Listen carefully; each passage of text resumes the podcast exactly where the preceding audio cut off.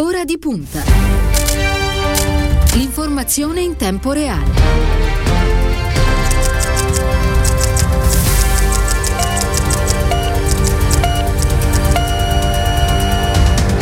È martedì 13 aprile, buon pomeriggio e ben ritrovati a Ora di Punta da parte di Stefano Cagelli.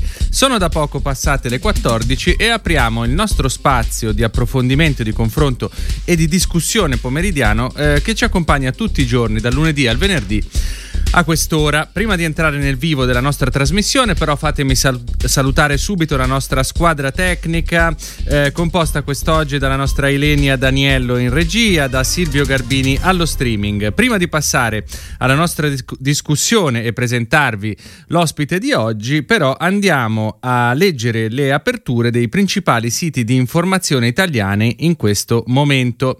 Partiamo da Repubblica, repubblica.it che apre con una notizia arrivata da poco. Eh, pare che gli USA chiedano la sospensione del vaccino Johnson Johnson nel momento stesso in cui l'India invece dà il via libera a Sputnik. Eh, sempre in, ehm, riguardo al Covid, Repubblica di spalla l'allarme dei medici, ospedali pieni, la politica ci ascolti e non allenti le restrizioni. Eh, e poi eh, l'intervista invece a Burioni, il virologo Burioni, all'esterno il virus si trasmette molto meno, ristoranti, cinema e teatri all'aperto possono riaprire. Ecco, eh, ovviamente su questo come sempre le posizioni sono molto ampie e variegate. Eh, passiamo a Corriere della Sera, Corriere.it, anche qui la notizia d'apertura è quella che poi di fatto ha dato New York Times pochi minuti fa, gli USA chiedono la sospensione di Johnson Johnson proprio nel momento tra l'altro in cui in Italia arriva il primo lotto. Eh, sempre riguardo alla lotta al virus, figliuolo aggiorna il piano, così vaccinerò gli italiani 45 milioni di dosi per giugno.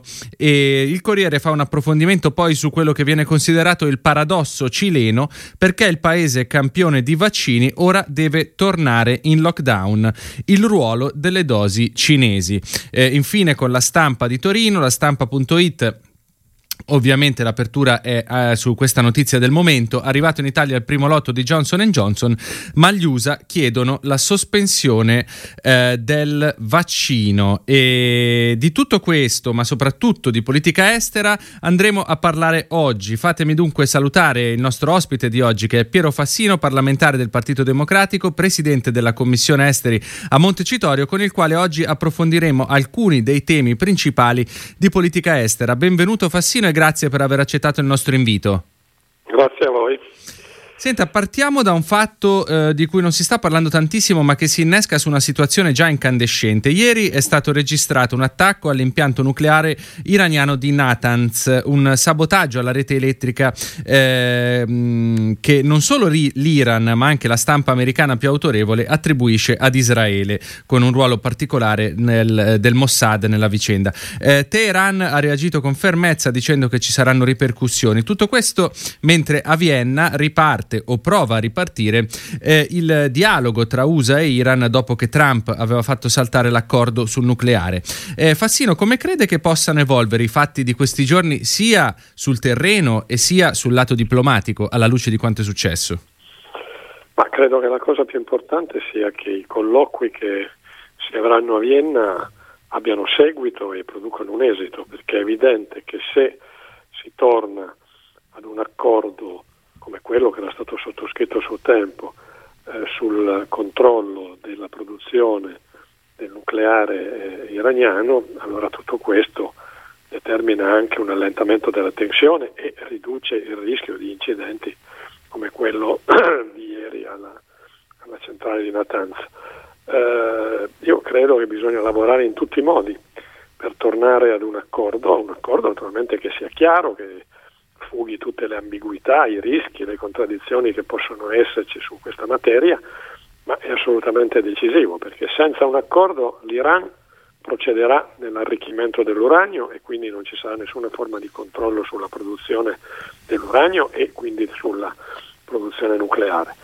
Eh, senza un accordo le, i paesi occidentali applicheranno all'Iran sempre di più sanzioni e misure restrittive e questo indurrà una situazione di drammatizzazione delle relazioni e dei rapporti, insomma, dall'assenza di un accordo non, che derivare, non possono che derivare conseguenze negative per tutti gli attori, per l'Iran, per eh, i paesi eh, che hanno sottoscritto a suo tempo l'accordo, per lo stesso Israele, quindi da questo punto di vista io penso che quello per cui bisogna lavorare è riprendere eh, il negoziato e tornare all'accordo che era stato sottoscritto e che Trump aveva, da cui Trump si era ritratto e che invece Biden ha dimostrato fin dai primi atti della sua presidenza di voler, di voler ripercorrere. Eh, sì, anche se eh, mi corregga se sbaglio, eh, Biden comunque ha dato ehm, subito impressione di eh, un atteggiamento ben preciso nei confronti di quei regimi eh, che gli USA eh, hanno intenzione comunque di combattere con la forza delle idee, con la forza del, anche della diplomazia, della ragione, a viso aperto. Pensiamo alla Russia, pensiamo soprattutto alla Cina. quindi mh, mm, lei crede comunque che Biden sia disponibile a, form- a a, trovare un accordo mh, a tutti i costi oppure che insomma mh, farà la sua trattativa? Ah, direi che diciamo, le due cose sono uh, due cose tutte e due molto importanti ma che hanno un percorso separato. Un accordo sulla, sull'arricchimento eh, per la produzione nucleare credo che eh, abbia un suo decorso Altra cosa è la questione che Biden ha posto e continua a porre giustamente della tutela dei diritti umani, del rispetto dei diritti umani, del riconoscimento dell'universalità dei diritti umani. Questo è un tema giusto. Viviamo in un mondo globale e allora è tempo che la globalizzazione non sia soltanto globalizzazione dei mercati, delle monete, degli scambi, ma sia anche globalizzazione dei diritti, il che non significa negare ovviamente la specificità delle identità culturali, religiose, etniche eh, di, ogni, di, ogni, nazione, di ogni popolo e, e, e di ogni Stato, ma il riconoscimento della specificità dell'identità non può in alcun modo diventare l'alibi per negare diritti universali fondamentali che appartengono a ogni donna, a ogni uomo, eh, sotto qualsiasi cielo, in qualsiasi terra, eh, qualsiasi sia la lingua che un uomo o una donna parla, il Dio che prega, eh, la cultura che esprime, eh, i valori a cui ispira la propria vita, è titolare di diritti fondamentali, che sono i diritti sanciti dalla Dichiarazione universale dei diritti dell'uomo, che devono essere riconosciuti e rispettati. E laddove non lo sono, è giusto porre la questione. Senta, a proposito di equilibri tra potenze e anche a proposito di diritti, mi verrebbe da dire, eh, soprattutto in quell'area del mondo, non possiamo non parlare della Turchia, un paese che fa parte della Nato e il cui presidente Erdogan è stato definito dal presidente del Consiglio Draghi non più tardi di qualche giorno fa un dittatore, eh, con cui però in qualche modo eh, bisogna scendere a patti. La Turchia, lo abbiamo visto in questi mesi, sta giocando una partita importante in Libia, dove ha il chiaro obiettivo di aumentare la propria influenza sia dal punto di vista degli interessi economici sia eh, dal punto di vista degli interessi geopolitici. In queste ore eh, mezzo governo libico è volato ad Ankara a firmare accordi per la ricostruzione. Eh, pensa che la Libia sarà un terreno di scontro diplomatico tra l'Italia e la Turchia e in generale tra l'Europa e la Turchia? Ah, vede, ogni paese ha il diritto di perseguire la politica estera che ritiene, questo vale anche per la Turchia. Quello che però non è accettabile è che per perseguire una propria politica estera eh, uno Stato destabilizzi un intero scenario, un'intera eh, area e i rapporti diciamo, internazionali. E questo è il tema che noi dobbiamo porre alla Turchia. La Turchia vuole perseguire una sua presenza nel Mediterraneo orientale forte con un'ambizione egemonica, nessuno glielo può vietare. Eh, la Turchia per fare questo eh, pensa di dover entrare in conflitto con gli altri paesi presenti nella regione e destabilizzare gli equilibri della regione, no, questo non è accettabile, questa è la questione. Non è accettabile quindi che si ostacoli una soluzione che da anni viene perseguita con negoziati per lo status di Cipro, non è accettabile che eh, si pretenda un controllo sull'Egeo che va al di là di quelle che sono le norme internazionali del mare eh, non è possibile che eh, la Turchia persegua una politica che appunto mette in discussione equilibri e stabilità e questo è il punto.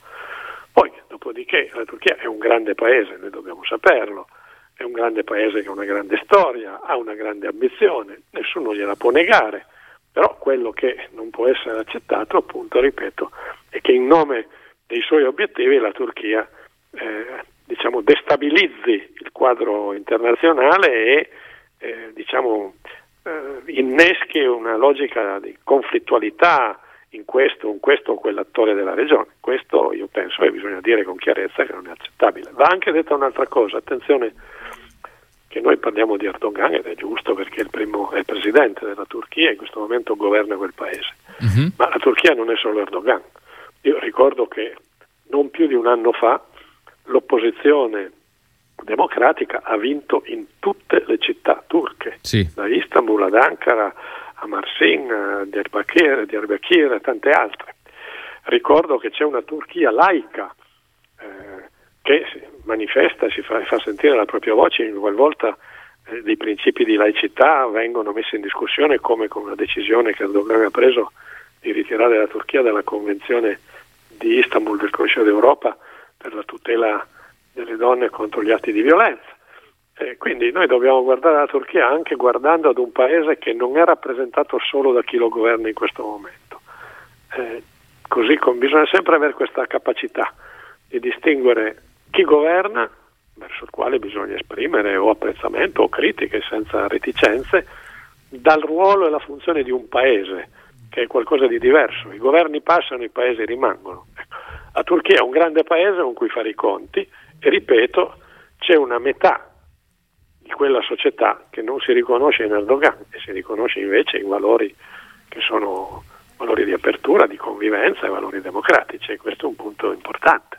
Certo, assolutamente. Senta, restando alla Libia, eh, pochi giorni fa il Presidente del Consiglio Mario Draghi ha fatto la sua prima visita eh, di Stato in un paese straniero proprio in Libia. Qua, in Libia. Quanto è importante strategicamente per l'Italia eh, esserci, essere in Libia, avere eh, diciamo una sua mh, mm, presenza e una sua influenza?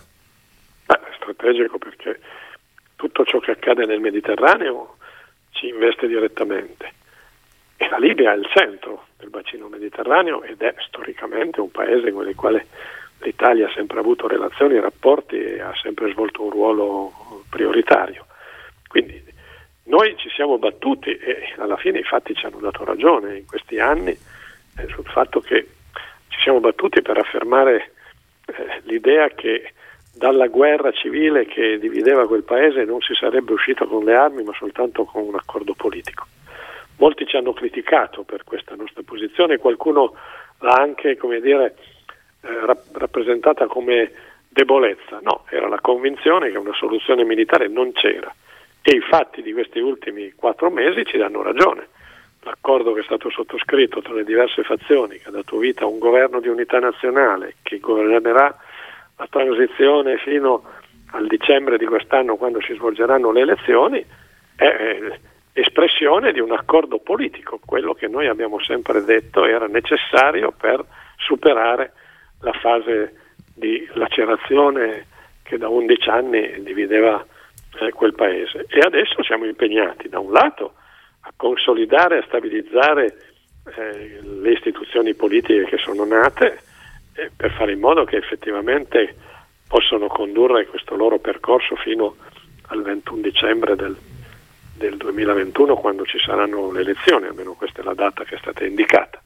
E contemporaneamente vogliamo mettere in campo, e la visita di Draghi è stata importante per questo, eh, una strategia di sostegno economico, sociale, culturale alla rinascita della Libia e gli accordi che sono stati discussi e che adesso dovranno essere anche perfezionati in materia di energia, di infrastrutture, di sanitaria, di pesca, nonché la ripresa di rapporti sul fronte delle, relazioni culturali, accademiche, universitarie, sono tutti temi che sono stati al centro dei colloqui di Draghi eh, in Libia, io penso che sono la conferma e la dimostrazione del fatto che noi vogliamo fare sul serio la nostra parte.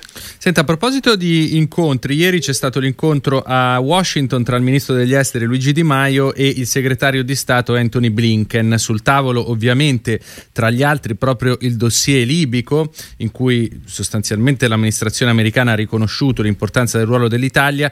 Ecco, eh, ma non solo. Eh, quanto è importante in questo momento per l'Italia ribadire il suo atlantismo, il suo europeismo, dopo alcuni mesi, mh, penso in particolare al governo Conte 1, in cui si è guardato con crescente interesse sia verso Mosca sia verso Pechino? Ah, io penso che Draghi, fin dal discorso con cui ha raccolto la fiducia alle Camere, è stato molto chiaro.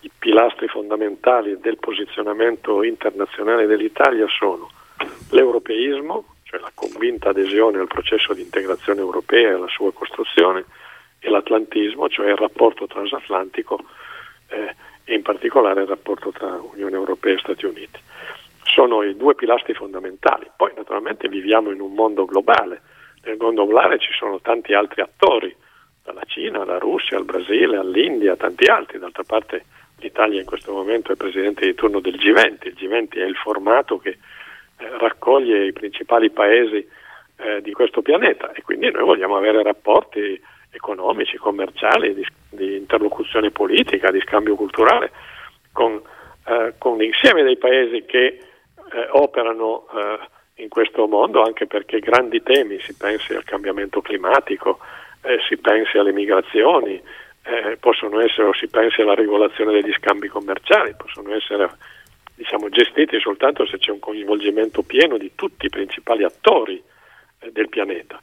Ma noi questo tipo di approccio eh, lo diciamo, facciamo discendere da una collocazione politica molto precisa e questa nostra collocazione è Europa e rapporto transatlantico. A partire di qui costruiamo le nostre relazioni con tutti.